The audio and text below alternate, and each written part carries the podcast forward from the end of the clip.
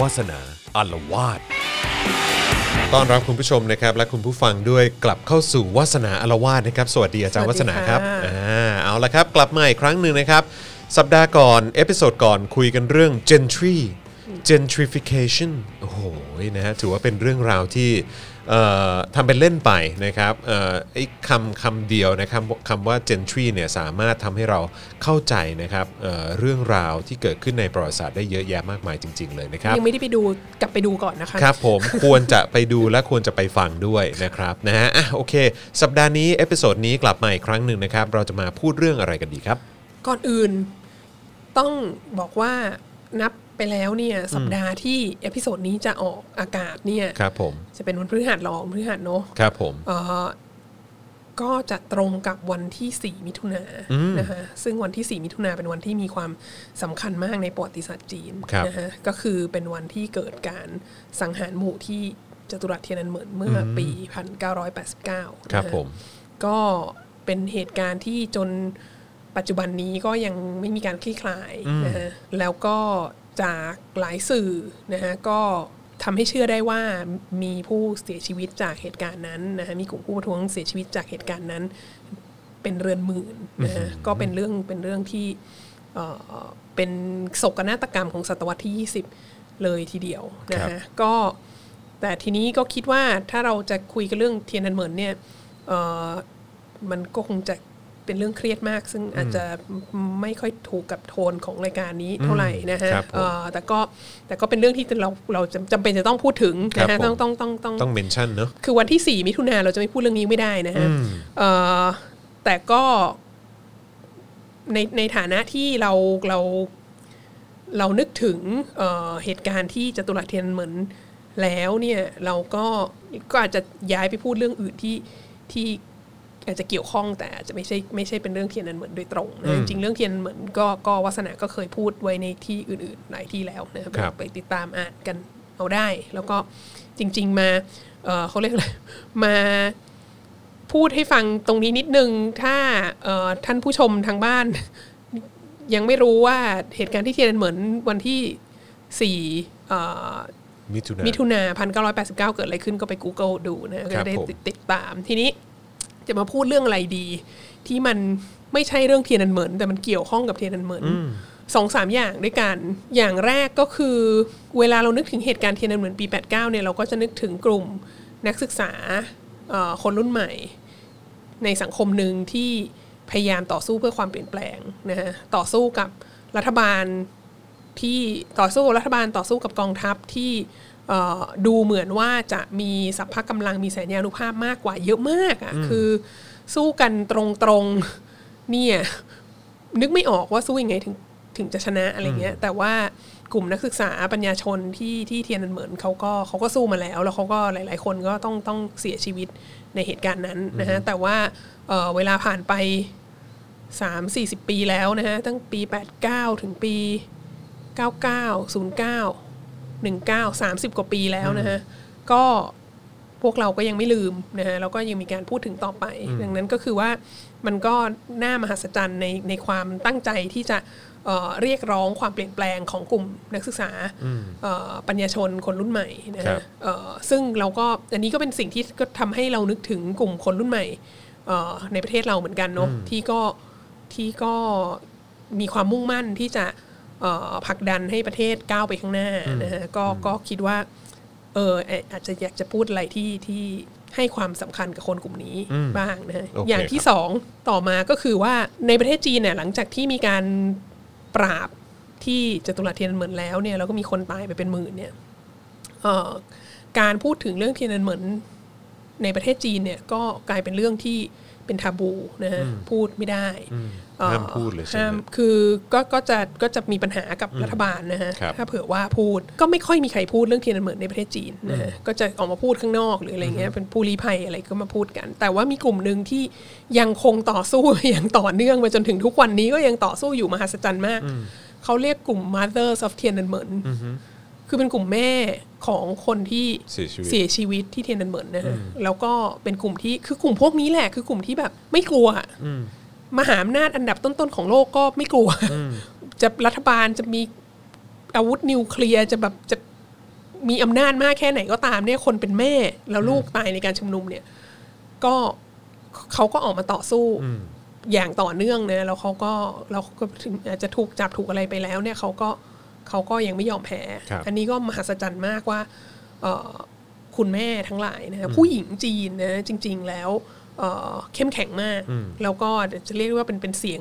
ต่อสู้กับรัฐบาลอันอันสำคัญมาจนถึงมาจนถึงปัจจุบันนี้นะฮะก็ก็ รู้สึกว่าเออจริง ๆ แล้วผู้หญิงก็มีส่วนสำคัญในการต่อสู้เปลี่ยนแปลง วัฒนธรรมเอ่อประวัติศาสตร์จีน ในหลายยุคหลายสมัยอะถึงแม้ว่าเราก็จะเคยคุยกันแล้วว่าสังคมจีนเป็นสังคมปิดตาธิปไตยหนักมากอะไรเงี้ยมันแต่เดิมตั้งแต่วัฒนธรรมแบบของจื้อบูชาบรรพชนเลยมันไม่ให้ความสำคัญกับผู้หญิงเนี่ยแต่ว่าเอ่อผู้หญิงกลับกลายเป็นคนที่กลายเป็นกลุ่มคน คนที่ต่อสู้เรียกร้องอะไรเหล่านี้นะฮะ ก็ประกอบกับนะฮะลูกลูกศิษย์ลูกหาอีชั้นนะฮะเอ่ออันนี้ขอโฆษณาให้นิดนึงไม่ได้ไม่ได้ค่าโฆษณานะฮะ ครับ ได้ข่าวว่าคุณจอนเคยได้ยินสำนักพิมพ์นิสิตสามย่านไหม เหมือนเคยได้ยิน ที่เน นะ ติวิทย์แบบว่า อืมอืม ตีพิมพ์หนังสืออะไรต่าง ครับ ๆ เขาทำสำนักพิมพ์ออกมาอย่างเดียว ไม่พอเขาจะต้องมีสำนักพิมพ์สาขาสำนักพิมพ์ลูก ย่อยลงมา ย่อย อีก ลงมาอีกนะ ชื่อเฟมินิสสามย่าน แล้วเฟมินิสสามย่านเนี่ยก็จะกำลังรับพรีออเดอร์หนังสือเล่มใหม่มานะฮะ ชื่อเป็นหนังสือแปลนะฮะ Men Explain Things to Me นะฮะ ผู้เขียนคือ Rebecca Solnit แล้วก็น้องเฟลอร์นะฮะซิลิน ซึ่งเคยมาออกรายการคุณด้วยใช่ไหม เคยมา Daily Topic เอ่อ ฮะ กับการชนกวงทองแท้นะ เป็นผู้แปลแปลเป็นเวอร์ชันภาษาไทย ชื่อ ผู้ชายชอบอธิบายหลายสิ่งให้ฉันฟัง ก็เป็นเขาเรียกอะไรเป็นวรรณกรรม เป็นงานเขียนสายเฟมินิสต์ที่น่าสนใจอะไรเงี้ยเราก็รู้สึกว่าเออมันก็น่าสนใจนะในในกลุ่มเอ่อคนรุ่นใหม่ที่เรียกร้องความเปลี่ยนแปลงในสังคมไทยตอนเนี้ยมันก็มีการมุ่งไปที่ เขาเรียกอะไรประเด็นเรื่อง gender ประเด็นเรื่องความเท่าเทียมกันประเด็นของผู้หญิง ครับ แล้วก็ผู้หญิงก็เป็นมีส่วนสำคัญในการเรียกร้องให้เกิดความเปลี่ยนแปลงอะไรอย่างนี้ เยอะนะฮะเวลาผ่านไปจะสิบนาทีแล้วนะ ครับผม นี่คือ นี่คือนี่คือโปรยหัวเรื่อง ครั นะ บผมอ่าฮะ เอ่อก็เลยคิดว่า เออ อยากจะพูดเรื่อง อยากจะพูดเรื่องเฟมินิสต์แบบจีน อยากจะพูดเรื่องการต่อสู้ของผู้หญิงจีน ครับ นะฮะแล้วก็ในในสังคมจีนเอ่อตั้งแต่อดีตจนถึงปัจจุบัน แล้วก็พอพูดพอบอกว่า เออ เราเป็นคนที่สนใจเรื่องเฟมินิสต์จีน เรื่องขบวนการสิทธิสตรีในในประเทศจีนเนี่ย อย่างหนึ่งที่จะมีคนพูดขึ้นมาอยู่เรื่อยเลยก็คือว่า เรารู้เรื่องรัดเท้าไหม อ๋อลัดเท้าของของจีน ขอ ใช่ ง ไหม จีน เออเอใช่อเออ ทุกคนก็จะแบบว่า ไม่รู้ว่าทำไมเวลาพูดว่าเนี่ยสนใจเรื่อง feminist history ในจีน ทุกคนก็จะแบบแล้วรัดเท้าเป็นยังไง อืมอืม คือมันอาจจะเป็นความรู้สึกว่า โอ้โห จีนมันจะมี feminist movement ได้ยังไงมันมีการรัดเท้าอ่ะแล้วการรัดเท้ามันเป็นเรื่องเลวร้ายมากอ่ะแล้วมันแบบ ใช่ แล้วมันจะมี feminist movement ได้ยังไง คืออคือหรือบางทีเวลาที่เราพูดเรื่องสังคมปิดตาธิปไตยของ ครับ จีนใช่ไหมพูดเรื่องการบูชาบรรพชน พูดเรื่องระบบครอบครัวอะไรทั้งหลายเนี่ย มันก็ท้ายที่สุดก็จะมาลงที่แบบ ดูซิสังคมจีนเนี่ยมันกดขี่ข่มเหงผู้หญิงขนาดไหน มันมีการลัดเท้า การลัดเท้าเนี่ยมันเป็นสุดยอดแห่งความเลวร้ายกับผู้หญิงแล้วอะแล้วมันได้อย่างไรอะไรเงี้ยก็เลยแล้วก็ก็คุยคุยกับเอ่อเพื่อนๆในแวดวงอะไรทั้งหลาย แล้วก็มีความรู้สึกว่าเออไอ้ประเด็นเรื่องการลัดเท้าเนี่ย กับเฟมินิสต์มูฟเมนต์ของจีนเนี่ยมัน มันก็น่าสนใจนะ ลองลองลองดูซิว่าที่มาที่ไปมันเป็นยังไง แล้วก็เอ่อหนึ่งคือสังคมจีน วัฒนธรรมจีน คนจีนผู้หญิงจีนเนี่ย มาจากยุคลัดเท้า แล้วในศตวรรษที่ 20 ปลายศตวรรษที่ 20 กลายมาเป็น Mothers of Tiananmen เนี่ยมามายังไง มาได้ยังไงนะฮะแล้วสองก็คือว่าไอสิ่งที่เรารู้สึกว่า โอ้โห มันสุดจะเลวร้ายต่อผู้หญิงเหลือเกินอย่างการลัดเท้าเนี่ยจริง ๆ แล้วในสังคมปัจจุบันเนี่ย มันมีอะไรในชีวิตประจำวันของเราที่มันที่มันคล้ายๆกับการลัดเท้าไหมอะไรเงี้ยเราก็อาจจะได้มาคุยกันว่า เออ ถ้าถ้าประเด็นเรื่องเนื้อตัวร่างกายของของของผู้หญิงเนอะเออ ก็คิดว่าคิดว่าจะน่าสนใจ อืม แล้วก็จะเป็นเรื่องที่แลจะห่างไกลจากเทียนนันเหมือนมากพอที่อีฉันจะไม่โดนเรียกไปอบรมนะ ครับผมอ่าฮะ ค่ะ ดังนั้นเนี่ยก็ก็เลยไปไปทำการค้นคว้าเบื้องต้นมานิดหน่อยว่า เออ การรัดเท้ามันมีที่มาจากไหนนะฮะก็ก็มีหลายทฤษฎีมากเลยว่ามันมาจากไหน แต่ว่าเออเขาบอกว่าจริง ๆ แล้วตั้งแต่ประมาณศตวรรษที่ 5 ศตวรรษที่ 6 อ่ะ มันก็เริ่ม มีการพูดถึงความงามของผู้หญิงที่เท้าเล็ก แล้วในบทกวีในบทบทชื่นชมความงามอะไรต่างๆ ก็จะบอกว่าแบบผู้หญิงที่เท้าเล็กเนี่ยมันช่างงามเหลือเกินอะไรเงี้ยชมความงามของผู้หญิงใช่ไหมฮะ ฟุต ชม เฟติชมากเลยอะ เออชมความงามของผู้หญิง โดยที่บอกว่าเท้าเหมือนดอกบัว อ่าฮะ แล้วก็แบบเดินไปนี่ก็แบบเท้าเล็กสวยเหลือเกินอะไรอย่างนี้ แล้วก็นำมาซึ่งความพยายามที่จะทำให้เท้าเล็กมาเรื่อยๆอีกอย่างหนึ่งต้องบอกก่อนนะว่าผู้หญิงเราคิดว่าผู้หญิงจีนสมัยก่อนน่ะก็เท้าเล็กอยู่แล้วนะ เนี่ยรุ่นป้าเราอะ ครับ รุ่นป้ารุ่นยายอะชนิดที่เขาโตแล้วเขาก็ยังเวลาไปเมืองนอกยังต้องซื้อรองเท้าเด็กอยู่อะเออ คือจริง ๆ ผู้หญิงเอเชีย ผู้หญิงจีนเนี่ย ก็เท้าเล็ก ก็ อยู่ เท้า แล้ว เล็กอยู่แล้ว แต่ว่ามันก็มีความพยายามจะทำให้เท้าเล็กมาเรื่อยๆนะฮะไม่ชัดเจนว่ามันเริ่มเมื่อไหร่แน่นะ แต่ว่ามาถึงศตวรรษที่ 11 12 อะไรเงี้ยมีแล้วแน่ๆ สมัยราชวงศ์หยวนมองโกอะไรเงี้ยจริง ๆ บางคนก็บอกว่าตั้งแต่ราชวงศ์ถังราชวงศ์ซ่งเนี่ยประมาณศตวรรษที่ อืม 10 เนี่ยมีแล้วนะฮะแล้วก็มองโกเข้ามา ลุกลานก็ก็ก็สถาปนาราชวงศ์หยวนขึ้นมา มาโคโปโลมาก็ในในบันทึกก็มีการพูดถึงการรัดเท้าด้วยนะฮะดังนั้นก็คือตั้งแต่ตอนนั้นก็เริ่มมีการรัดเท้า ทำมา แล้ ตั้วนงานละ นะฮะ แล้วก็มาถึงแต่ว่าโดยมากแล้วจะทำในหมู่คนชั้นสูง ครับ แล้วมันเพิ่งจะมีการขยายตัวมาถึงสามัญชนเนี่ยประมาณปลายราชวงศ์หมิงนะฮะแล้วก็ในราชวงศ์ชิงเนี่ยมาถึงศตวรรษที่ 19เนี่ยอาจจะ 40 หรือ 50%ของประชากรเพศหญิงเนี่ยรัดเท้านะฮะเขาบอกว่าว่าอาจจะถึงขนาดนั้นนะเยอะมากคือคือแพร่หลายอย่างมากในปลายราชวงศ์ชิง ทีนี้สำหรับท่านที่อาจจะไม่รู้นะฮะมีความโชคดีไม่รู้ว่าการรัดเท้าคืออะไรนะฮะเราก็จะบ ถ้า อก เห็น กัน ภาพแล้ว เออสาสามารถไป Google การรัดเท้าฟุตบ i ยดิ้งนะฮะ ครับ ก็จะเห็นภาพอันน่ากลัวมากก็คือ คือเท้าคนปกติอะเท้าผู้หญิงจีนเนี่ยมันก็เล็กอยู่แล้ว แต่ว่าไอไอเดียที่เขาบอกว่าที่ที่อยู่ในบทกวีอะไรต่าง ๆ เนี่ย ที่บอกว่าเท้าเป็นรูปดอกบัวเนี่ย มันประมาณเท่าไหร่นะสามนิ้วแบบจีนเนี่ยแบบแบบความความมาตราวัดแบบจีนเนี่ยซึ่ง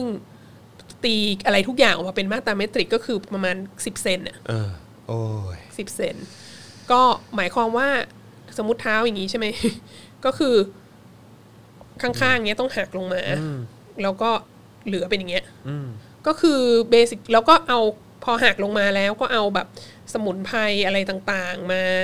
ฉโลม แล้วก็เอาผ้ากอสมาพันไว้ แล้วก็พันไว้เงี้ยพันไว้อะจนกระทั่งมันแห้ง แล้วมันก็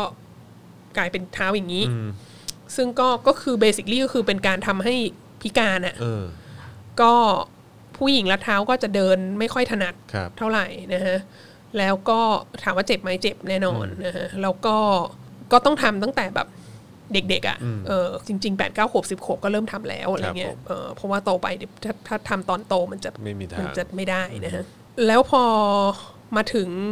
เนี่ยอย่างที่บอกแหละ พอมาถึงปลายราชวงศ์ชิงศตวรรษที่ 19เนี่ยโอ้โหทำกันอย่างกว้างขวางมากนะฮะ เอ่อทีนี้คำถามก็จะคือว่าทำเพื่ออะไรทำเพื่อทำเพื่อให้มันสวยอย่างเดียวหรือเปล่าอะไรเงี้ย มันก็มีเหตุผลในการที่จะทำหลายอย่างเนอะอย่างแรกก็คือถ้าจำได้ตั้งแต่ครั้งแรก ๆ ที่มาอารวาสเนี่ยฮะก็จะคุยกันว่าระบบครอบครัวจีนเนี่ยเอ่อสิ่งที่สำคัญที่สุดสำหรับผู้หญิงในระบบครอบครัวจีนคือต้องแต่งงาน ใช่ไหม ถ้าเท้าเล็กอ่ะ ก็อาจจะหาสามีได้ง่ายขึ้น ก็จะเป็นที่ปรารถนาอะไรที่จะทำให้ผู้ชายปรารถนามาแต่งด้วยเนี่ย เออก็ก็ก็ก็ ก็น่าจะทำแล้วยิ่งถ้าเผื่อว่ามาถึงช่วงศตวรรษที่ 19 ที่แบบว่า โอ้โห ใครๆ ทุกคนเขาก็ทำกันทั้งนั้นน่ะ มันก็จะถึงขั้นที่ว่าถ้าไม่รัดเท้าอาจจะหาผัวไม่ได้เนี่ย อันนั้นก็เป็นเป็นข้อหนึ่งนะฮะสืบเนื่องจากการที่จะต้องแบบว่าถ้าไม่รัดเท้าเดี๋ยวหาผัวไม่ได้เนี่ย ก็คือมันเป็นสเตตัสซิมโบด้วยเนาะก็คือว่าการรัดเท้าเนี่ยมันจะทำให้ ไม่สามารถออกไปนอกบ้านได้ง่าย เพราะว่าเดินไม่ถนัดใช่ไหมมันก็แสดงให้เห็นว่าอะไรแสดงให้เห็นว่าผู้ชายของบ้านนั้นน่ะ บ้านตระกูลเนี้ยรวย ผู้หญิงไม่ต้องออกไปทำมาหากินข้างนอกเอ่ออยู่ในบ้านอย่างเดียวเอ่อก็เป็นการแสดงฐานะของครอบครัว ครับ ซึ่งก็จะทำให้ผู้ชายบ้านอื่นก็อาจจะอยากมาแต่งงานด้วย เพราะว่าบ้านนี้รวยใช่ไหมถัดมาก็คือ ถ้าลัดเท้าแล้วไม่ได้ออกไปนอกบ้าน ก็แสดงว่า ไม่แลด อืม อืม เป็นผู้หญิงดี รักนวลสงวน รัก ตั ง ว วนสงวนตัว เพราะว่าออกไปไหนไม่ได้เพราะว่าโดนลัดเท้า ครับ ก็เป็นสัญลักษณ์อีกอย่างหนึ่งของความเป็นกุลสตรี แล้วก็อีกอันหนึ่งที่น่าสนใจก็คือเห็นได้ชัดว่าวัฒนธรรมการรัดเท้าเนี่ยเป็นวัฒนธรรมที่มาจากชนชั้นสูงเอ่อก็คือเริ่มต้นจากในรั้วในวังนะจริง ๆ ที่พูดถึงผู้หญิงเท้าเล็ก เท่าดอกบัวคนแรกที่ปรากฏเนี่ยก็เข้าใจว่าเป็นเป็นสนมคนโปรดของฮ่องเต้องค์หนึ่งอะไรเงี้ยดังนั้นก็คือมันเริ่มจากในวังก่อก ลาน ยเป็นไอดอลเลย ใช่กลายเป็นไอดอลนะฮะแล้วก็แล้วก็ดังนั้นมันก็เลยเป็นสิ่งที่สามัญชนทั้งหลายอ่ะก็ อยากทำ มีความรู้สึกว่า โอ้โห ถ้าลูกฉันรัดเท้าเนี่ย แสดงว่าฉันแบบอยู่ในระดับเดียวกับฮ่องเต้หรือเปล่าอะไรเงี้ยสามารถจัดการให้ผู้หญิงในบ้านรัดเท้าได้ใช่ไหมแล้วก็น่าสนใจมากอีกประเด็นหนึ่งก็คือว่า ในประเทศจีนเนี่ย ไม่ใช่ทุกคน ไม่ใช่ทุกชาติพันธุ์ที่รัดเท้า คือหมายถึงว่าไม่ใช่คนทุกกลุ่ม ที่น่าสนใจก็คือตอนราชวงศ์ชิงตั้งขึ้นมาใหม่ ๆ เนี่ยเอ่อพวกแมนจูเข้ามาใช่ไหมแล้วก็ล้มราชวงศ์หมิง แล้วก็สถาปนาราชวงศ์ชิงที่เป็นราชวงศ์สุดท้ายเนี่ย แมนจูเนี่ยไม่ใช่คนจีนฮั่นเนาะ มาจากทางตะวันออกเฉียงเหนือ แล้วก็เป็นพวกขี่ม้า เอ่อล่าสัตว์อะไรเงี้ย แล้วก็พอเข้ามาในจีนแผ่นดินใหญ่แล้วก็สถาปนาราชวงศ์ชิงขึ้นมาเนี่ย ก็มีปัญหานะ เพราะว่าทีแรกอะ่ะ คนฮั่นก็ไม่เคารพ อืม ไม่เคารพราชวงศ์ชิง เพราะว่ารู้สึกว่าเป็นคนป่าเป็นคนป่าเถื่อน ครับ แล้วสัญลักษณ์สำคัญที่สุดของคนป่าเถื่อนอย่างหนึ่งคืออะไร เอาเมียไม่อยู่ อืม เพราะว่าผู้หญิงแมนจูเนี่ย แต่เดิมเนี่ย ขี่ม้ายิงธนูอะไรเงี้ย คือแบบว่าบู๊มากมันเป็นนึกออกไหมวาวาเวสอะไรเงี้ยแบบเหมือนมาโบโรอะไรเงี้ย ครับ คาวบอยอะไรเงี้ยเขาก็ขี่ม้ากว่ากว่าดต้อนฝูงสัตว์ ยิงธนูลบอะไรเงี้ย ผู้หญิงแมนจูนี่แบบแบบมีความกระฉับกระเฉงอย่างมากทีนี้แน่นอนที่สุดผู้หญิงแมนจูไม่รัดเท้า ครับ แล้วฮ่องเต้และราชวงศ์ชิงเนี่ย ที่เป็นคนแมนจูเนี่ย ก็ทำใจไม่ได้ที่จะจับเมียจับลูกตัวเองรับ มา เท้า รับ ใช่ไหม เท้า คือ ก็เลยต้องมีการออกแบบคอสตูมใหม่ อืม ก็คือถ้าเราดูใน The Last Emperor เราก็อาจจะเห็นนะฮะเอ่อมันก็เป็นชุดแบบชุดนางในนางสนนางในของในในราชวงศ์ชิงเนี่ย ก็จะเป็นชุดที่แบบสอบมากๆอะ่ะ เป็นกระโปรงสอบมากใช่ไหมเหมือนแล้วต่อมามันพัฒนามาเป็นกี่เผาอะ่ะ คือมันต้องสอบมากจะได้แหกแห้งแหกขาลำบาก อืม แล้วแทนที่การลัดเท้าเนี่ย ก็ให้ใส่เกียร์ อือหือ ให้ใส่เกียร์ที่สูงมาก อืม แล้วเวลาเดินเนี่ย อ๋อ ก็จะได้ดูเดิมไม่ค่อยถนัด ก็จะได้เดินเหมือนกับคนที่รัดเท้า ครั อะ่ะ บ แต่ว่าไม่ได้รัดเท้า ครับ ก็ใส่เกียร์ไปอะไรเงี้ย ก็เป็นการดังนั้นการที่ผู้หญิงรัดเท้าเนี่ย ก็เป็นการแสดงให้เห็นว่าผู้หญิงเนี่ยอยู่ในอานัตของผู้ชาย อืม ของบ้านนั้น ครับ ดังนั้นก็คืออีห้องห้องเต้ราชวงศ์ชิ งเนี่ย ก็ต้องทำให้เห็นว่า ฉันก็เอาผู้หญิงของฉันอยู่อะไรเงี้ยด้วยการให้ใส่ชุดกีเพารีบมาก ๆ แล้วก็ ผม แล้วก็ใส่เกียร์สูง ๆ เดินจะได้ไม่ถนัดจะได้บอกว่าเนี่ยเขาใส่แต่งตัวอย่างเงี้ยเขาออกไปโลดโผลนอกบ้านไม่ได้เราไม่ต้องห่วงเออมันก็เป็นมันก็เป็นสเตตัสอีกอย่างหนึ่งมีคนอีกกลุ่มหนึ่งที่ไม่รัดเท้า แต่ไหนแต่ไรมาก็ไม่รัดเท้าในวัฒนธรรมจีนคือคนจีนแคะ อืม ฮักก้านะฮะ ครับ คนฮักก้าเนี่ยไม่ให้รัดเท้า มีเหตุผลหลายอย่างอธิบายต่างๆกันไปนะฮะเอ่อแต่เราคิดว่าเหตุผลที่ที่ฟังขึ้นมากที่สุดก็คือคนฮักก้าเนี่ย ให้ผู้หญิงออกไปทำงานนอกบ้าน แล้วก็แล้วก็ถ้ารัดเท้าก็จะทำงานนอกบ้านไม่ได้ ดังนั้นก็เลยไม่รัดเท้า ครับ แต่ว่าการที่ผู้หญิงฮักก้าไม่รัดเท้าเนี่ย ก็มีผลทางสังคมเหมือนกันนะก็คือว่าโดยเฉพาะในช่วงเอ่อปลายและชวงชิง ศตวรรษที่ 19อะไรเงี้ยเขาก็จะเป็นคนที่ถูกในจีนทางตอนใต้อะไรทั้งหลาย ซึ่งนิยมการรัดเท้าอย่างมากเนี่ย ก็จะถูกกลุ่มชนกลุ่มอื่นแบบว่า เหยียดเหรอ ดูถูกเหยียดหยาม อ๋อ เหมือนกันอะไรเงี้ย จริง ๆ ไม่ต้องอะไรมากดูเฉพาะคนจีนพ้นทะเลในประเทศเราอะซึ่งแบบว่าก็มีคนจีนแคะอยู่เยอะใช่ไหมแล้วก็มีคนจีนแต้จิ๋วเยอะใช่ไหมจีน ครับ ของบ้านเราเนี่ย ครับ จีน ผม แต้จิ๋วเนี่ย แล้วคนจีนแต้จิ๋วเนี่ยก็จะมีวัฒนธรรมที่แบบ เขาเรียกอะไรไม่ชอบให้ผู้หญิงออกไปทำงานนอกบ้านอะ่ะเราก็จะรู้สึกว่าผู้ชายที่เป็นหัวหน้าครอบครัวเนี่ยก็จะมีความรู้สึกว่าถ้าตัวเองสามารถให้ผู้หญิงในบ้านของตัวเองไม่ต้องออกไปนอกบ้านได้เนี่ยแสดงว่าแบบเลี้ยงได้ แสดงว่าแบบแบบมีอันจะกิน แสดงว่าประสบความสำเร็จในชีวิตอะไรเงี้ยเราก็เคยได้ยินผู้ใหญ่เขาก็จะแบบบอกว่าเนี่ยถ้าถ้าลูกผู้หญิงอ่ะแบบดื้อนะไม่ฟังพ่อแม่อะไรเงี้ยโตขึ้นไปจะให้ไปแต่งงานกับคนจีนแค่ อืม เราจะต้องไปไถนาอะไรอย่างเงี้ย ครับผม แบบก็จะมองว่าแบบโอ้คนจีนแคะเนี่ยแบบไม่รัดเท้าผู้หญิง แล้วก็ให้ผู้หญิงออกไปไถนาอะไรเงี้ ตั ย กตรำ อ่าแต่ว่ามันก็เป็นมันก็เป็นวัฒนธรรมเฉพาะกลุ่มของ ครับ เขานะ ครั ฮะ บ เอ่อดังนั้นก็ไม่ใช่ทุกคนในในจีนที่รัดเท้า แต่ว่าการที่ไม่รัดเท้าในช่วงเอ่อในสมัยรัชวงศ์ชิง โดยเฉพาะมาถึงศตวรรษที่ 18 19เนี่ยการที่ไม่รัดเท้าอ่ะก็ต้องมีวิธีการอธิบายว่าทำไมไม่รัดเท้า อย่างเช่น เราเป็นชาวแมนจูนะเผ่าของเราไม่รัดเท้า แต่ว่าเราก็มีคอสตูมพิเศษที่ทำให้ผู้หญิงของเราไม่แรดเหมือนกันอะไรเงี้ยเอ่อหรือว่าถ้าคนสามัญชนทั่วไปไม่รัดเท้า ก็จะต้องถูกเหยียดหยาม ด้วยนะฮะว่าไม่ว่าไม่รัดเท้าดังนั้นเอ่อจริง ๆ แล้วที่เขาบอกว่า 40-50%ถึง50%ของผู้หญิงจีนถูกรัดเท้าบางส่วน อย่างน้อยบางส่วนเนี่ยก็แสดงว่าคืออีกอีก 50-60%ที่ไม่ได้รัดเท้าอ่ะก็คือคนที่ต้องทำมาหากินเนี่ยผู้หญิงที่ต้องออกไปไถนานั่นแหละ ซึ่งก็ดีหรือไม่ดีก็ไม่รู้นะ ทีนี้มันก็ดำเนินมาจนปลายศตวรรษที่ 19 ที่พวกจักรวรรดินิยมเริ่มเข้ามา แล้วมีสงครามฝิ่น แล้วจีน ครับ ก็ลบแพ้อะไรเงี้ยแล้วก็ฝรั่งเข้ามามิชชันนารีเข้ามา มันก็เริ่มมีคนที่มาพูดเรื่องอย่ารัดเท้าเลย มันเป็นการละเมิดสิทธิมนุษยชนอย่างจริงจังสองกลุ่มด้วยกัน กลุ่มแรกเป็นกลุ่มคนจีน ซึ่งอันนี้น่าสนใจมากนะไอเดียเขาอะก็คือมีคนหนึ่งที่ที่ถ้าคนเรียนประวัติศาสตร์จีนสมัยใหม่ก็อาจจะได้ยินอยู่บ่อยๆ ก็คือคังโยเวยคังโยเวยนี่เป็นคนที่นำการปฏิรูปร้อยวันนะในปี 1898นะเป็นอาจารย์ของฮ่องเต้ แล้วก็จะให้มีการปฏิรูปเปลี่ยนเป็นแบบระบบรัฐสภาและโน่นนี่นั้นอะไรเงี้ยยิ่งใหญ่มาก แต่ว่าตอนหลังโดนสุสีไทเฮารัฐประหาร แล้วก็เลยต้องหนีออกนอกประเทศอะไรเงี้ย ครับ แต่ คังโยเวยเนี่ยเป็นคนสำคัญมากที่บอกว่าเราต้องเลิกลัดเท้า แต่เขาใช้ทฤษฎีโซเชียลดาวินิซึมก็คือดาวินิซึมไอไอทฤษฎีวิวัฒนาการใช่ไหมแล้วโซเชียลดาวินิซึมก็คือกลุ่มชนไหนที่มันไม่มีการปรับตัว ก็จะต้องเขาเรียกอะไรก็จะต้องพ่ายแพ้ไป ก็จะต้องกลายเป็นทาสก็จะต้องกลายเป็นอาณานิคมอะไรเงี้ยแล้วก็คังโยเวยก็บอกว่าเนี่ย ผู้หญิงจีนน่ะรัดเท้าแล้วก็ไม่แข็งแรง แล้วก็เลยมีลูกที่ไม่แข็งแรง มีลูกที่โง่ มีแบบว่าจีนภูของจีนก็เลยไม่ดีอะไรเงี้ย คือเราต้องแบบส่งเสริมให้ผู้หญิงมีสุขภาพแข็งแรงอะไรต่างๆนานาดีกว่านะฮะดังนั้นก็คือการรัดเท้าเบสิคลี่ก็คือเราต้องการประชา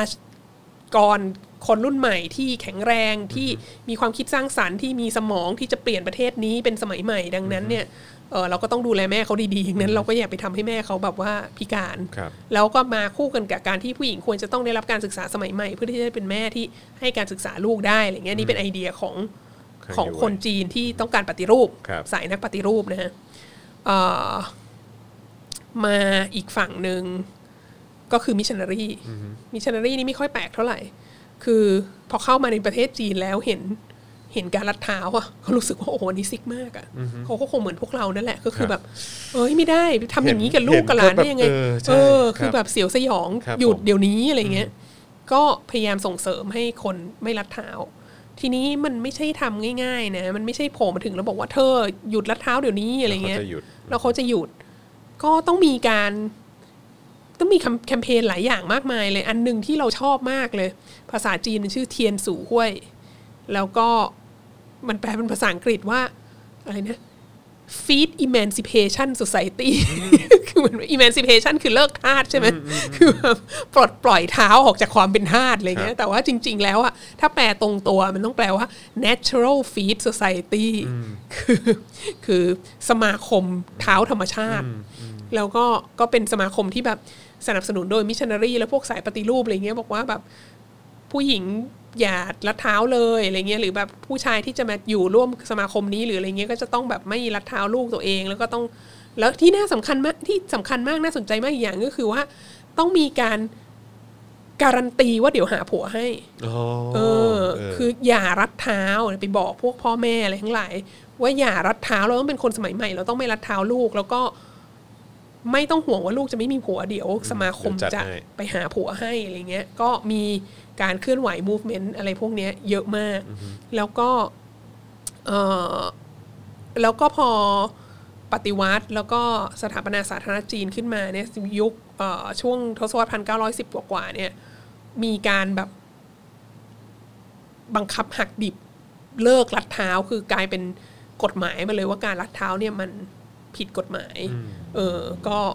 ก็ถ้าเองตั้งด่านตรวจอะไรเงี้ยถ้ามีผู้หญิงผ่านมาแล้วแบบว่าเป็นผู้หญิงลัดเท้าก็จะบังคับแกะออกตรงนั้นเลยอะไรเงี้ยซึ่งก็ดราสติกเหมือนกันอะไรเงี้ยแต่ก็ก็มีการมีการเคลื่อนไหวอย่างมากอ๋ออีกอันหนึ่งที่ลืมพูดไปก็คือว่าปลายศตวรรษที่ 19 ตอนที่ราชวงศ์ชิงใกล้ๆจะล่มแล้วอะ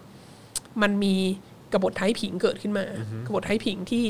ที่หัวหน้ากบฏบอกว่าตัวเองเป็นน้องชายพระเยซูอะ อ๋อครับผม เออ แล้วมันก็เป็นกบฏที่ใหญ่มากในขบวนการนั้น ครับ ผู้นำกบฏไทยผิงเนี่ยเป็นคนจีนแค่ อืม พอเขาสถาปนาตัวตั้งอาณาจักรไทยผิงของเขาขึ้นมา ก็คือกฎหมายก็คือห้ามผู้หญิงรัดเท้า อืม เพราะว่าเขาเป็นจีนแคะแล้วเขาก็แล้วแล้วเขาก็เอาความสมัยใหม่หลายอย่างเข้ามา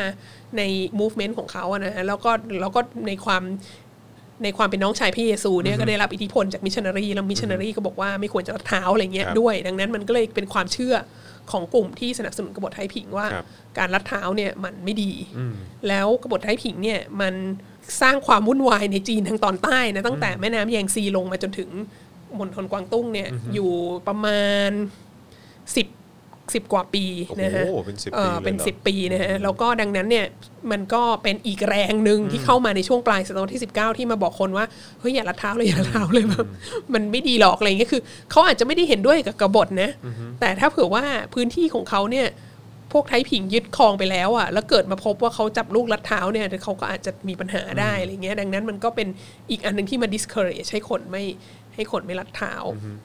เออแล้วก็พอเนี่ยแหละพอมีการปฏิวัติจีนตั้งตั้งสาธารณรัฐจีนขึ้นมา ก็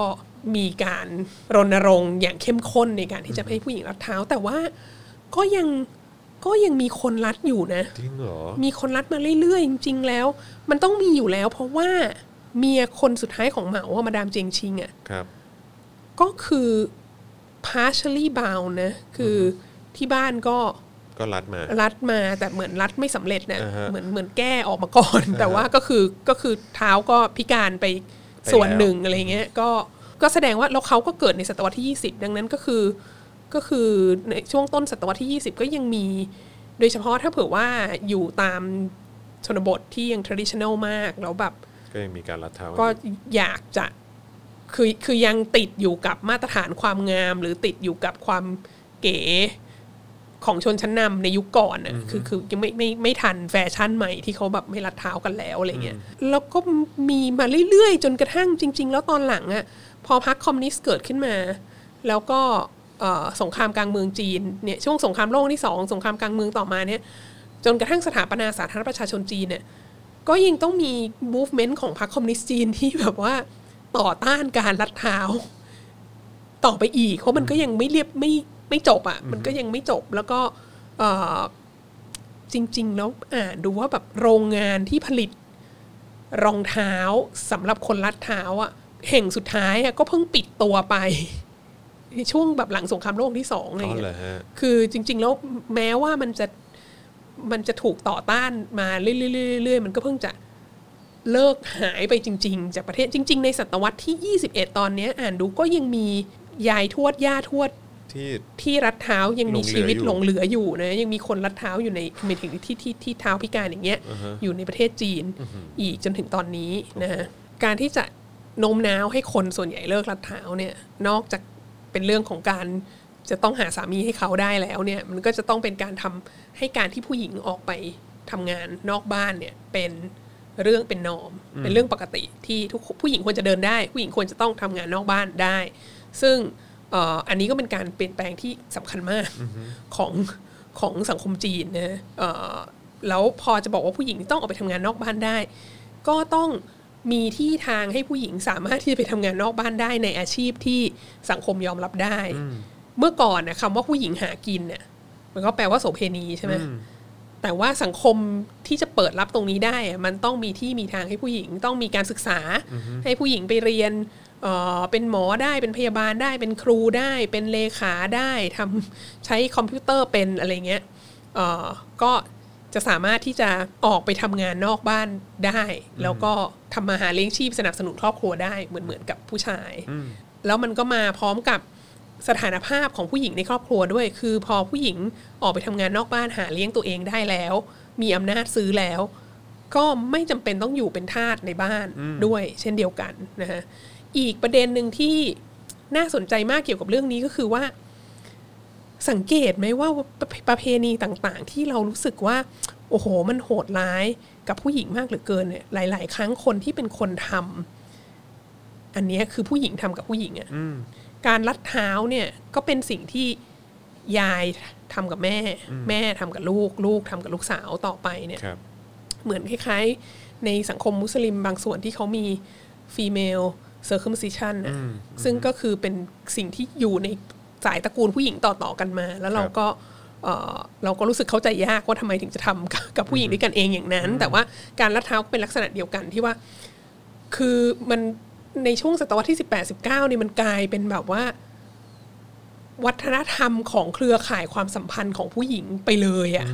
แล้วมันก็มีโครงสร้างเศรษฐกิจที่ห้อมล้อมมันใหญ่มากไอ้อะไรนะอุปกรณ์ต่างๆ ที่ใช้สำหรับการลัดเท้ารองเท้า ที่ใช้สำหรับผู้หญิงลัดเท้ามันก็สวยกว่ารองเท้า อันอื่น แบบปกติ มันก็แพงกว่ามันก็แล้วผู้หญิงมันก็กลายเป็นไอดีนิตี้ว่าผู้หญิงที่ดีก็ต้องเป็นอย่างนี้อะไรเงี้ย ซึ่งทั้งหมดเหล่านี้มันเป็นสิ่งที่ พอสังคมบอกว่าเราจะไม่เอาแล้วอะเราก็ต้องสร้าง ก็ต้องสร้างไอเครือข่ายเศรษฐกิจอะไรต่างๆ เนี่ย เพื่อมาร องรับ รองรับตรงเนี้ยทั้งหมดเลย แล้วมันก็ไม่ง่ายที่จะทำให้เกิดขึ้น แต่ว่า แต่ว่าเขาก็ทำให้เกิดขึ้น ในในยุคนี้ เราก็มาถึงยุคที่ว่า เออ ผู้หญิงลัดเท้าเนี่ย มัน มันเป็นเรื่องวิปริตไม่ไม่ไม่เป็นเรื่องแปลกประหลาดอะไรเงี้ยมันมันไม่มีอย่างนั้นอีกแล้วอะไรเงี้ยก็คิดว่าจริง ๆ มันมันก็เป็นเรื่องที่ที่น่าคิดนะหลาย ๆ เรื่องที่เราอาจจะรู้สึกว่าแบบ โอ้โหมันไม่มีทางหรอกคนไม่มีทางเข้าใจหรอกเวลาที่เฟมินิสต์รุ่นใหม่พูดถึงเรื่องเนื้อตัวของผู้หญิง พูดถึงเรื่องแบบสิทธิต่างๆคอนเซนต์อะไรพวกเนี้ยซึ่งเราก็มีความรู้สึกว่าโอ้โห พูดกันมาเป็น 10 ปี แล้วก็ยังต้องพูดต่อไปอะไรเงี้ยเรื่องแบบเรื่องเดทเรฟเรื่อง ทำแท้งเรื่องอะไรต่างๆ นานาเนี่ย แต่ว่าเราคิดว่าถ้าดูจากวิวัฒนาการความคิดเรื่องการรัดเท้าของจีนเนี่ย มันไม่ได้ง่ายนะมันไม่ใช่ชั่วข้ามคืน มันไม่ใช่ชั่วหนึ่งเจเนอเรชันด้วยซ้ำไป มันต้องอยู่มาประมาณคือขั้นตอนในการที่จะมาถึงจังหวะที่ทุกคนเห็นพ้องต้องการว่าการรัดเท้าเป็นเรื่องวิปริตเนี่ย มันมากกว่าร้อยปีเนาะเออก็ก็ เรื่องอื่นๆก็เช่นกัน เรื่องอื่นๆก็เช่นกัน ทั้งหมดนี้ก็คือให้กำลังใจน้อง ครับผม เฟมินิสต์สามย่านนะคะ ครับผม เออแล้วก็แล้วก็หลาย ๆ คนที่ต่อสู้เพื่อการเปลี่ยนแปลงว่า เออมันมันก็ใช้เวลาของมัน แต่ว่าถ้าเผื่อว่าเราเราทำต่อไปเรื่อย ๆ แล้วเราเราแก้ไขทั้งโครงข่ายทั้งหมดเนี่ยมันก็มีโอกาสที่เราจะสามารถไปต่อได้ สามารถเห็นวันที่ไอ้เรื่องเหล่านี้มันเป็นกลายเป็นความวิปริตที่ทุกคนเห็นตรงกันหมดว่ามันวิปริตค่ะ เหมือนเป็นการให้กำลังใจน้องชายด้วยนะฮะ ค่ะ ครับผม ให้กำลังใจตัวเอง ครับผม ค่ะ ให้กำลังใจทั้งตัวเองและน้องชาย ค่ะ ด้วย แล้วก็คุณผู้ฟังด้วยนะครับ ค่ะ ว่าอยากจะเปลี่ยนแปลงอะไรก็ตาม มันไม่ใช่เปลี่ยนได้ในชั่วข้ามคืน เออใช่ นะครับมันต้องใช้เวลา ใช่ นะครับอยู่ที่ว่าจะนานแค่ไหน ค่ะ ก็เท่านั้นเอง ค่ะ นะครับขอบคุณอาจารย์วัฒนานะฮะ ค่ะ ที่ให้กำลังใจกันแบบนี้ ให้กำลังใจตัวเองด้วยค่ะ ครับผมนะฮะ ค่ะ ขอบคุณวาสนาละวาดมากครับ เราเจอกันเอพิโซดหน้า สวัสดีครับ ค่ะ สวัสดีค่ะ วาสนาอารวาส